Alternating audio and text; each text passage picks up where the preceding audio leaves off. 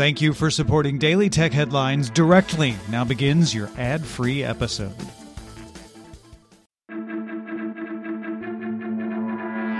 I'm Rich Stroffolino, and these are the tech headlines for the week that was. Reuters sources say Huawei is in talks with a consortium led by Shanghai government backed investment firms to sell its high end P and Mate smartphone brands. Huawei sold off its budget focused Honor brand back in November. Earlier this year, a group of Alphabet workers announced their intent to form the Alphabet Workers Union. Now, a newly formed coalition called Alpha Global is attempting to form a global union alliance across 13 different unions representing Alphabet workers in 10 countries, including the United States, United Kingdom, and Switzerland. Alpha Global is affiliated with the UNI Global Union, a labor union federation representing 20 million people worldwide. Google announced that testing of its proposed third-party cookie replacement, the Federated Learning of Cohorts or FLoC API, showed that advertisers can expect to see at least 95% of the conversions per dollar spent on ads when compared to cookie-based advertising. Part of Google's Privacy Sandbox initiative, FLoC exists as a Chrome browser extension for now, which is fed into a machine learning algorithm to create groups of thousands of people in cohorts, which are used to sell ads against rather than individual user data. Google also has other third-party cookie alternatives in development. Twitter launched Birdwatch to a small group of users, a standalone section that lets users flag and discuss tweets believed to be misleading or false. Tweets get flagged in Twitter's main interface, then notes can be added to the Birdwatch section for context, with users able to rate others' notes as well. A sample UI and waitlist are available at birdwatch.twitter.com. Twitter also acquired the newsletter platform Review. Twitter will bring on Review's six person team with plans to add new features to help writers connect their Twitter audiences to their newsletters. Review will remain an independent brand, and Twitter will continue to invest in it as a standalone service. Sony announced the Alpha 1, a new mirrorless camera with a 50.1 megapixel full frame sensor capable of shooting 30 frames per second stills and 8K 10 bit video at 30 frames per second. It offers in-body image stabilization, a 240Hz refresh rate electronic viewfinder, and updated eye autofocus that works on humans, common pets, and now includes birds. It ships in March for $6,500.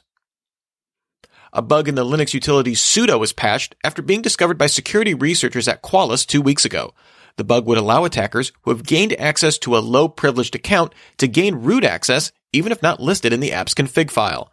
The bug impacts almost all sudo installs and was introduced into the app's code in July 2011. Intel launched its first Xe desktop graphics card, offering three 4K display outputs with HDR support and support for decoding AV1 content. These cards will have 4 gigabytes of memory and 80 execution units available on pre-built systems from system integrators.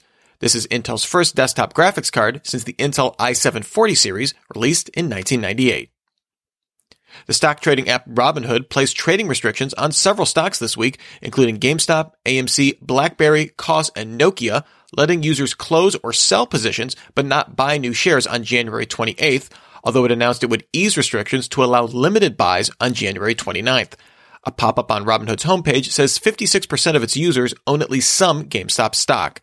The trading app also suspended instant deposits for cryptocurrency transactions following a 20% jump in Bitcoin and 300% spike in Dogecoin prices. The Information sources say Facebook is preparing an antitrust lawsuit against Apple, which will claim Apple abuses its market position by forcing third-party developers to follow App Store rules that it doesn't apply to its own apps. On Facebook's earnings call, CEO Mark Zuckerberg said Apple regularly interferes with how other apps work on its platforms. TechCrunch sources say Apple will introduce its app tracking transparency feature to the next iOS beta release, with a general release planned for the spring.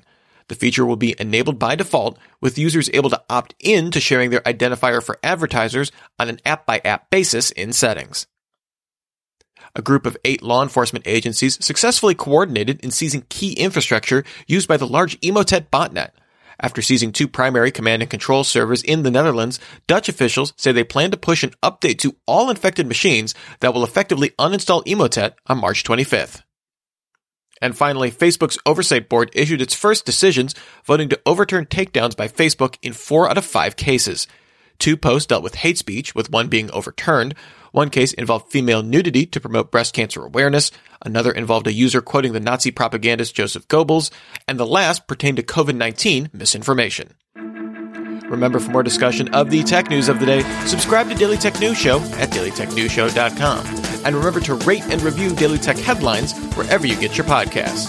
Thanks for listening. We'll talk to you next time. And from all of us here at Daily Tech Headlines, remember, have a super sparkly day.